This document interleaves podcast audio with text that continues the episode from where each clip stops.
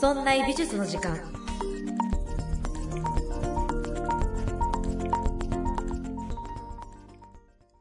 美術を身近にするこの番組「そんな美術の時間」そんなプロジェクトラチがお送りいたします。さて197回になりました、えー6月になりましたね。皆さんいかがお過ごしでしょうか？えっ、とですね6月になりましたのでお知らせができることがあります。えー読売カルチャーさんとのコラボ企画で、えーアート講座やらせていただけることになりました。ラチアート×読みカルコラボ講座、えーボストン美術館展芸術×刀を100倍楽しむための講座、アーカイブ付きだそうです。ありがとうございます。ありがとうございます。ボストン美術館展というのが、まあ今年、えー7月23日から10月2日まで、えー東京都の、ね、美術館で、えー開催されるわけですけれども、それの、えー事前予備知識として、えー私講座を読売カルチャーさんの方でやらせていただきます。アートテラーで YouTube やラジオで活躍中のラジさんによるオンライン美術講座、ボストン美術館展芸術×力開催に合わせて、同じこと書いてありますね。事前レクチャー講座を実施します。世界有数のコレクションを誇るボストン美術館の珍しい里帰り絵巻や日本初公開の作品も多く見どころ満載ですということでございます。ぜひね、番組概要欄からリンクいただけると嬉しいなと思っています。どうぞよろしくお願いします。これが7月30日土曜日午後8時。アーカイブも残っていますので、え受講料が、あの、諸手続きを読売カルチャーさんの方でしていただければ、えー講座を受けることができます。えーボストン美術館展に行こうかなと思ってる方も、そうでない方も楽しめるようにしたいと思っています。ぜひよろしくお願いします。さて、ということで、えー今週は第197回もうすぐ終わりますね。ちょっとエンディングで、まあ、ちょっと、あのー今後のね、話もしていきたいと思いますので、ぜひ最後までよろしくお願いします。えー今回のテーマは、ジャン・フランソワ・ミレーという芸術家です。あの、ジョン・エバレット・ミレーをやったんですよ。この番組でね、そんな美術の時間でやりました。ジョン・エバレット・ミレー。あの人はラファエル全般の芸術家でしたよね。今回ご紹介するのは、19世紀、バルビゾン派の代表する画家です。今回はね、この芸術家についてお話をしていきます。まず一つ目に、えージャン・フランソワ・ミレーってどういう人か、大まかな概要をご説明します。そして二つ目に、まあ、幼少期から振り返っていきましょうと。そして三つ目に代表作ピックアップしていきます。そして、オーディオブック .jp では今日もおまけ音声をつけています。今回のおまけ音声は、旧約聖書と絵画です。ちょっとね、旧約聖書オープニングでお話しすると突然出てきたっていう感じになるんですけど、本編を見てみると、あの、リンクがされてるな、この内容とおまけ音声と本編のリンクがなされてるなっていうのがわかると思いますので、ぜひ番組概要欄から audiobook.jp をチェックしていただきまして、聞き放題もしくは単品購入でご購入いただけると聞くことができます。よろしくお願いします。単品購入はちょっと時間がね、かかるので、えーすぐに聞けるのは、えー聞き放題登録をしていただけるといいのかなと思います。まあ、どちらでも聞きやすい方でね、単品購入の方が1個100円で聞けるので、えーお安く手に取っていただけるかなと思っています。それでは、早速本編入っていきましょう。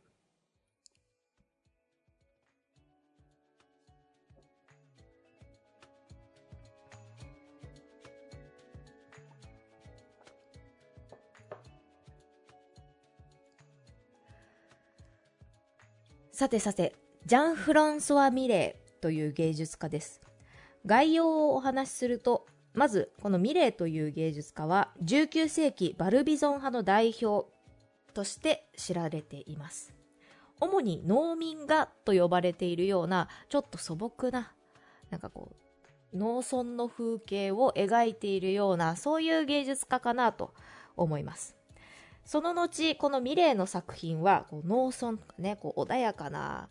貧困層を、まあ、モデルに描いているので、後にヴィンセント・ファン・ゴッホが、このミレーの作品を真似して、まあ、種まく人っていう作品を何作か制作しています。このようにして、えー、ミレーという芸術家は後の芸術家にも影響を与えた人物だと言えるのではないでしょうか。えー、同じくその種まく人の他にも落ち穂拾いとか、えー、晩鐘という作品が代表的な作品になります。このバルビゾン派という派閥は1830年から1870年頃フランスで登場した派閥でした。これは、えー、このミレーもそうなのですが、この当時ま、パリの地域でコレラが、コレラ菌がちょっと流行してしまいまして、で、それがきっかけでパリの郊外に逃げていった、えー、画家の集団、画家が滞在したようなところをまとめてバルビゾン派と呼ばれています。作品の特徴としては、自然主義っぽいというか、まあ、風景画を描いたり、えー、ミレーのように農民画と呼ばれるようなものを描いているのが、まあ、バルビゾン派の特徴かなと思います。ミレーの他にも芸術家はいます。例えば、カミーユ・コロー。カミーユ・コローはね、あの、美術展に行くと、たまにキャプションにカミーユ・コローって載ったりしています。まあ、なので、名前を聞くことは、まあ、美術館に行く方はあるかもしれません。あとは、テオドール・ルソー。アンリ・ルソーと別ですね。あのテオドール・ルソーという人が、えー、ミレーとね、仲良しだったので、まあ、この辺の人がバルビゾン派かなと思います。バルビゾン派は講義の意味では現実主義運動の一部とされています。現実主義、まあ、レアリスム、日本語だと写実主義という訳され方の方がメジャーかもしれません。現実を書きましょうと。この現実主義というのは、えー、ロマンチックなロマン主義の対抗として生まれた派閥でした。バルビゾン派はこう農民画とか風景画とかのどかな景色を描いているのでロマン派のようにこう神話で宗教画でもう幻想を描いているとか現実をこう湾曲しているような作品ではなくってありのままを描こうっていう、まあ、現実主義運動の、まあ、一つ、えー、文脈に近い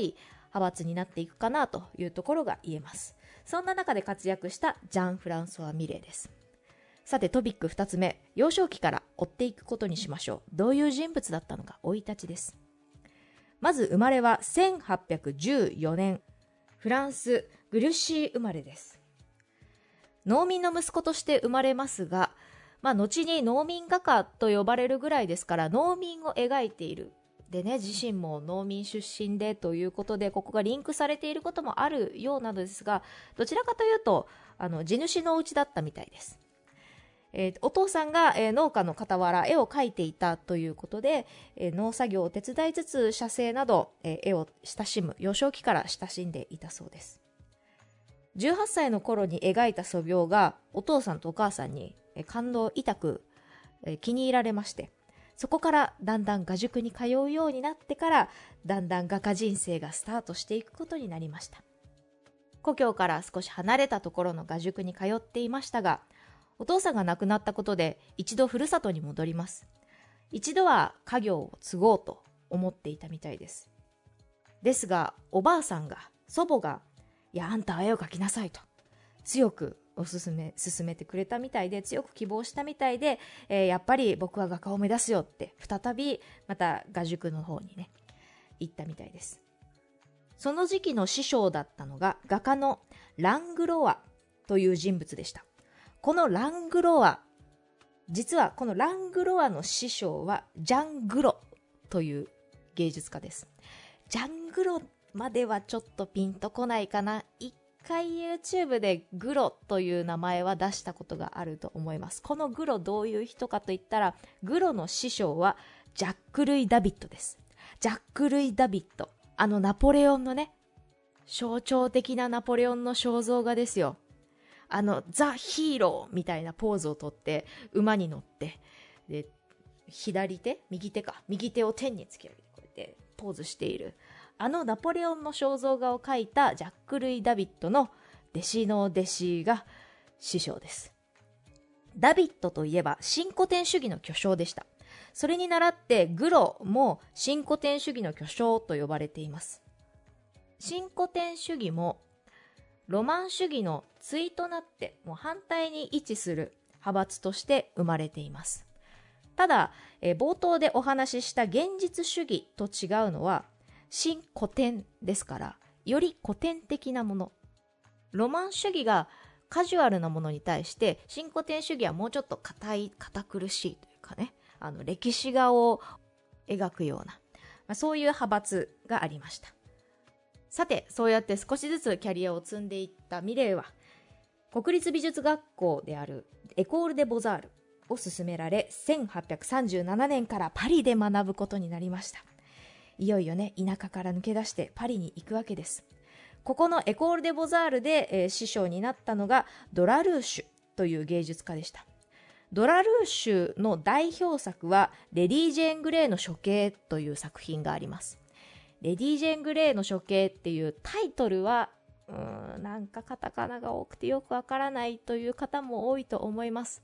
もしかしたらビジュアルは見たことあるよという方もいらっしゃるかもしれません。私も一度ツイッターでこの、えー、作品を一回取り上げたことがありました。この作品は処刑という名前がついているところからわかるように真ん中にいる画面中央にいる、えー、真っ白い服を着た女性が処刑されるシーンです。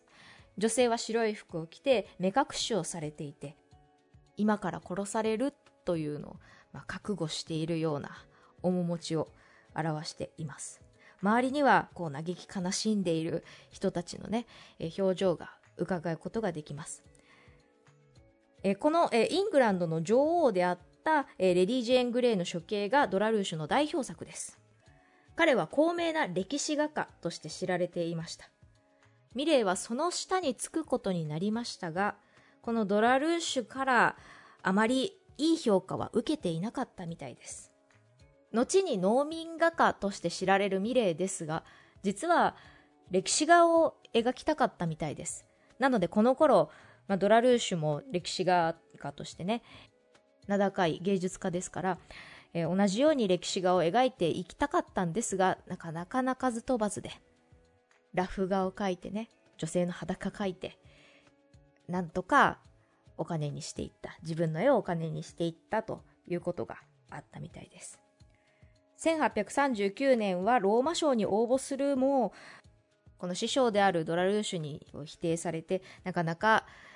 鳴かず飛ばずな時期を続けていたみたいです。それでも自分が歴史画家描きたいということでルーブルに足しげく通い巨匠たちの模写を続けていました。例えばニコラ・プッサンとかミケランジェロなどのまあ、歴史的、当時でも歴史的な芸術家の模写を一生懸命ね、美術館に行って描いていたみたいです。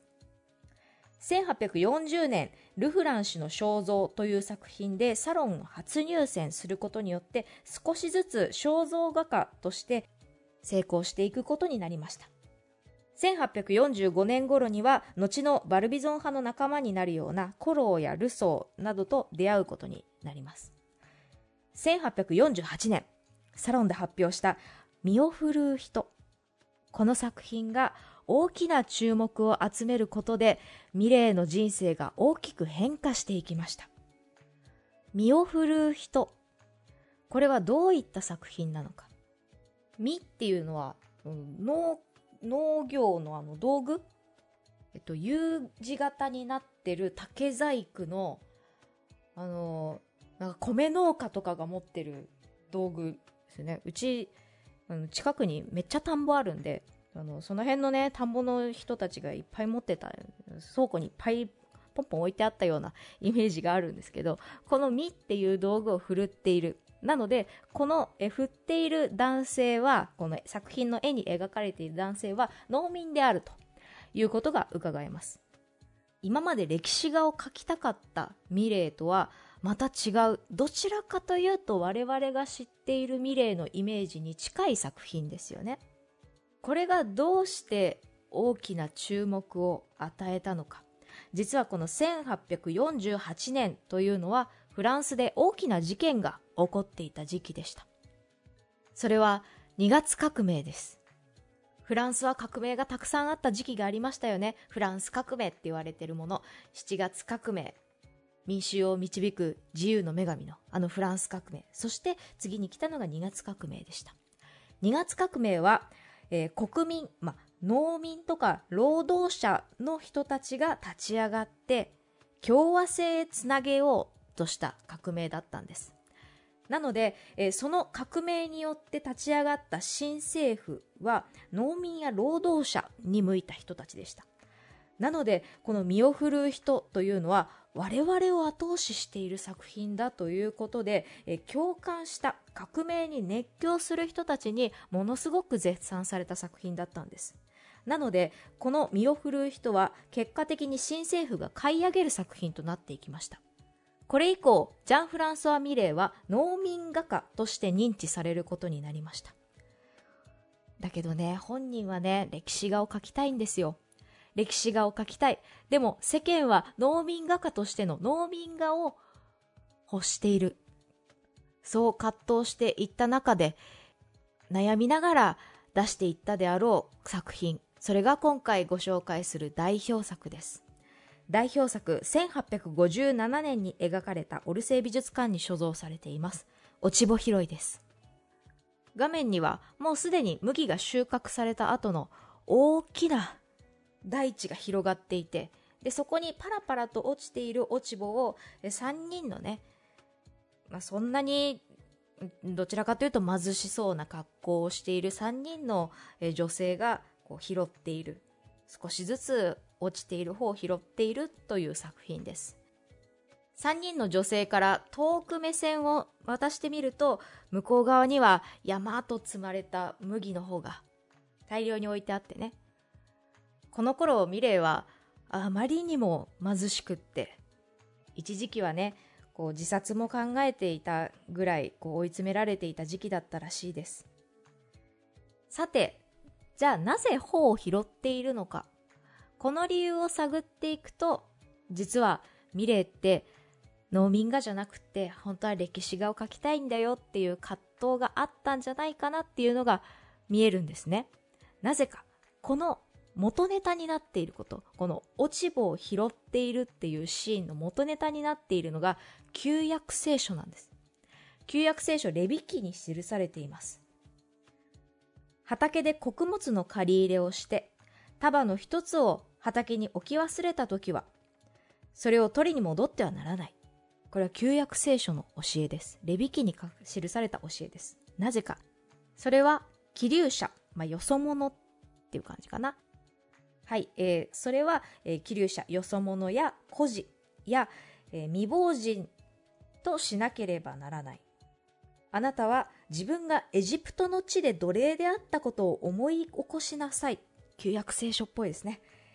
それゆえ私はあなたにこのことをせよと命じる。って書いてあるんですって。ほーと。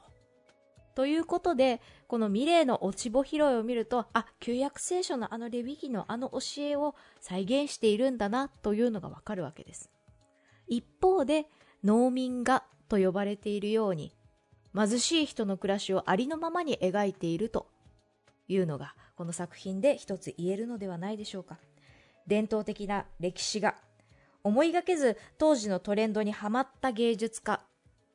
農民画なのか、歴史画なのか、その葛藤の中で生きたジャン・フランソワ・ミレーをご紹介しました。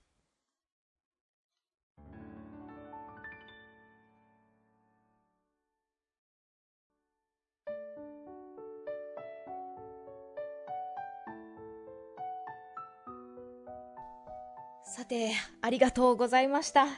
やあの、すいません。今週遅くなりました。提出が遅くなりました。ですが、やりました。よろしくお願いします。第197回になるかな。あとちょっとで200回になります。先週もお話しした通り、このそんな美術の時間は第200回で終わりにします。皆さん、長い間ご愛顧いただきまして本当にありがとうございます。私は60回からこの番組を引き継ぎました。その頃のポッドキャストのリスナーさんに比べると、今聞いてくださっているリスナー数本当に桁が違うんですよ。私、一度裏側のね、アナリティクスですか、見せていただいたことがあるんですけど、本当にもうあの頃とは全く違う、こう、傾斜の 上がりぐらいで。正確にわからないんですけど、まあグラフを見た感じだと、もう10倍、うん、もっとかな、っていうぐらいのリスナー数になりました。本当にいろんな方に聞いていただいて、私は幸せです。ありがとうございます。ポッドキャストを始めると、まあ、ポッドキャストをやっている方、まあ、それこそそんなプロジェクトのメンバーとか、とお話しする機会があったんですよ。そこでは、ポッドキャストをやっている方は、ポッドキャストを盛り上げたいってすごく強く思っていたんですね。で、それが、ポッドキャストを始める前と後で大きく、こう、印象が違ったというか、びっくりした最初のことでした。また、美術の発信を続けていくと、同じく美術を発信している方たちの話を聞くこともありました。その方たちは口を揃えて、アートをもっとみんなに伝えたいっって言ってたんですよ。ポッドキャストをやってる人は、もっとポッドキャストを広めたいって言ってて、アートをやってる人は、もっとアートを広めたいって言ってたんです。どちらもわかる。すごく素晴らしいなって思いました。もっと広めたいっていうことは、現状のこうユーザー数に満足してないってことですもんね。だって YouTuber がもっと YouTube 広めたいって思わないじゃないですか。TikToker がもっと TikTok 広めたいって思わないじゃないですか。だから、ポッドキャストもアートも、なんかこう、内側から来る熱気じゃないですけど、やる気火の玉をいろんな人から私は感じたなと思っていました。ポッドキャストを頑張りたいっって言ってる人たちは、フリートークの番組をよくやってたんですよ。まあ、フリートークだけに限らずとも、もっとね、あの、大衆に認めてもらえるようなコンテンツを、あの、ポッドキャストで流す。それを、そうやって、ポッドキャストを広めたいって言ってたんです。アートを広めたいって言ってる人たちは、アートをブログにするとか、ツイッターにするとか、YouTube にするとか、やってたんですよ。だからアートっていうものが、こう、マイノリティだから、メジャーなコンテンツに出す。ポッドキャストが他の SNS と比べてマイノリティだと感じているから、メジャーなコンテンツで出す。そうやって、一生懸命頑張ってる人たちをたくさん見てきました。私はそんな中でね、もうラジオやりたい、ポッドキャストやりたいっていうのと、アートやりたい、美術喋りたいっていう、このやりたいかけるやりたいを約3年間やらせていただきましたよ。いや、本当にそれはね、幸せなことでした。だって、もう、やり、やり、ただやりたいことですから。だから、別に、リスナー数が3人とかでもおかしくないんですよ。もう、マスターベーションですから。それなのにね、こんなに聞いていただいて、しかも本まで出させていただいて、Amazon レビューも書いていただいて、たくさんの人に書いて、買っていただいて、本当にありがとうございました。ポッドキャストを私が始めた時に、いつか終えようと思っていました。それはもう後ろめたいとかをやりたくないとかっていう話ではなくって、なんか、なん、なんて言うんだろう。死ぬ時を考える方が生きていられるっていう感覚があるんですね、私の人生の中で。で死に際を考えると、あの今生きているこう実感が湧くというか、今、今今に血が滞るというか、のが、まあ私の今までのね、生き方だったんです。だから同じように私も何かを始めるときにそれがいつか終わるっていうことを考えながらやっていたんです。なので、えー、第200回で辞めるっていうことは私の中でそんなに変わったことではなかったんです。ただ、えー、私のお世話になっています、こちらのそんないプロジェクトでは、継続こそ力と、続けていくことが美学だという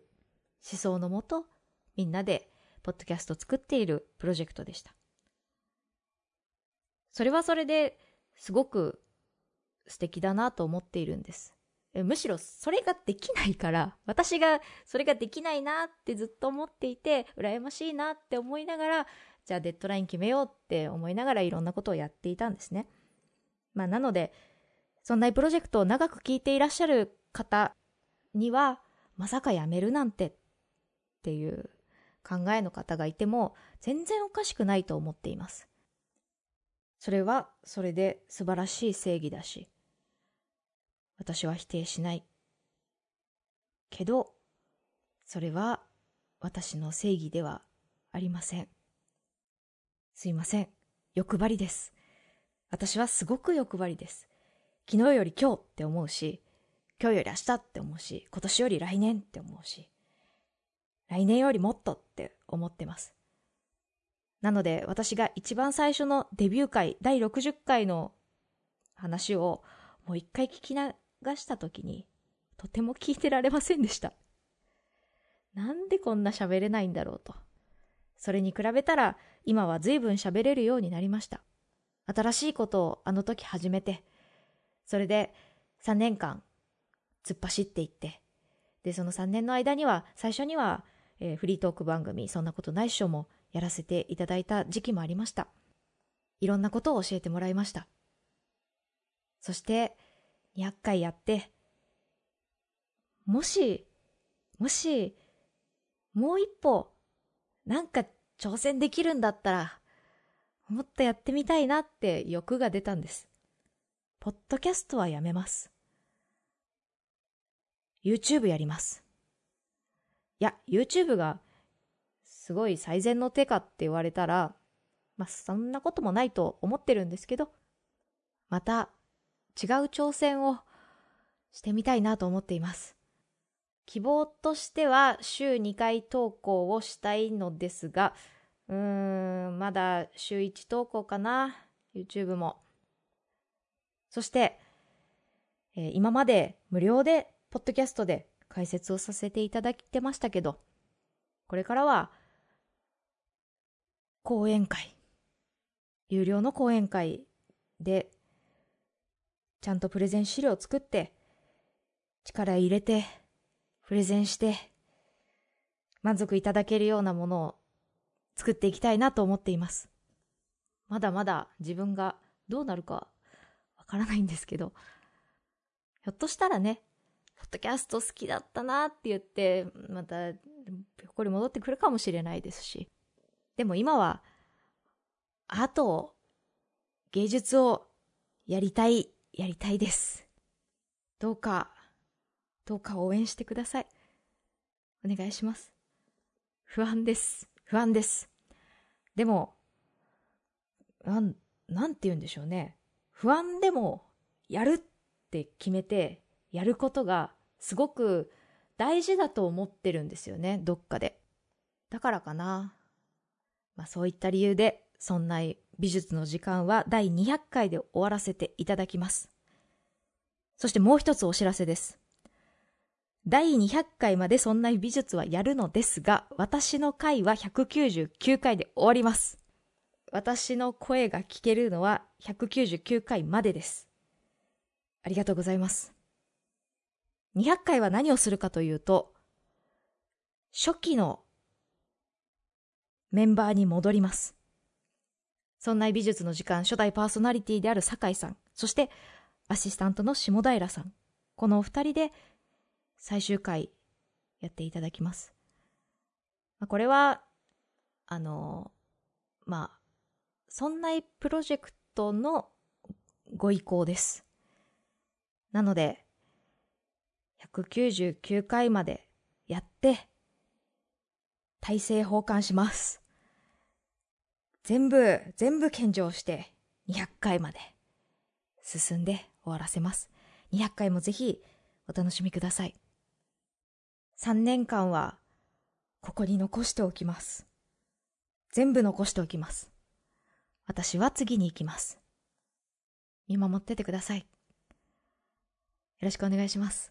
そんな美術の時間では皆さんからのご意見、ご感想などメールをお待ちしております。メールアドレスは art 数字で 0438.jp art アットマーク数字で 0438.jp です。また、そんないと名の付く番組は他にも、そんなことないっしょ、そんない理科の時間 B、そんない雑貨店と3番組ありまして、そんないプロジェクトというグループでお送りしております。そんないプロジェクトにはウェブサイトもありまして、そこから今配信中の番組や過去に配信していた番組を聞くことができます。URL はそんない .com、sonnai.com となっております。また Twitter や YouTube もやっておりますので、そちらの方はそんない P で検索してみてください。えー、そんないは、えー、そんないボイシーを配信しています。毎日、ほぼ毎日日替わりでメンバーが、えトークしていますので、ぜひ、そんないインボイシー検索してください。私の個人 YouTube ラチアート、そして、えー、Twitter アカウントありますので、ぜひ、え、フォローよろしくお願いします。今後の活動は、えー、主に Twitter で告知させていただきます。よろしくお願いします。ということで、はい。いや、今週ちょっと出すの遅くなっちゃいましたけど、でも、最後まで走り抜きたいと思っていますので、ぜひ、ぜひよろしくお願いします。そんな美術の時間、そんなプロジェクトラチがお送りいたしました。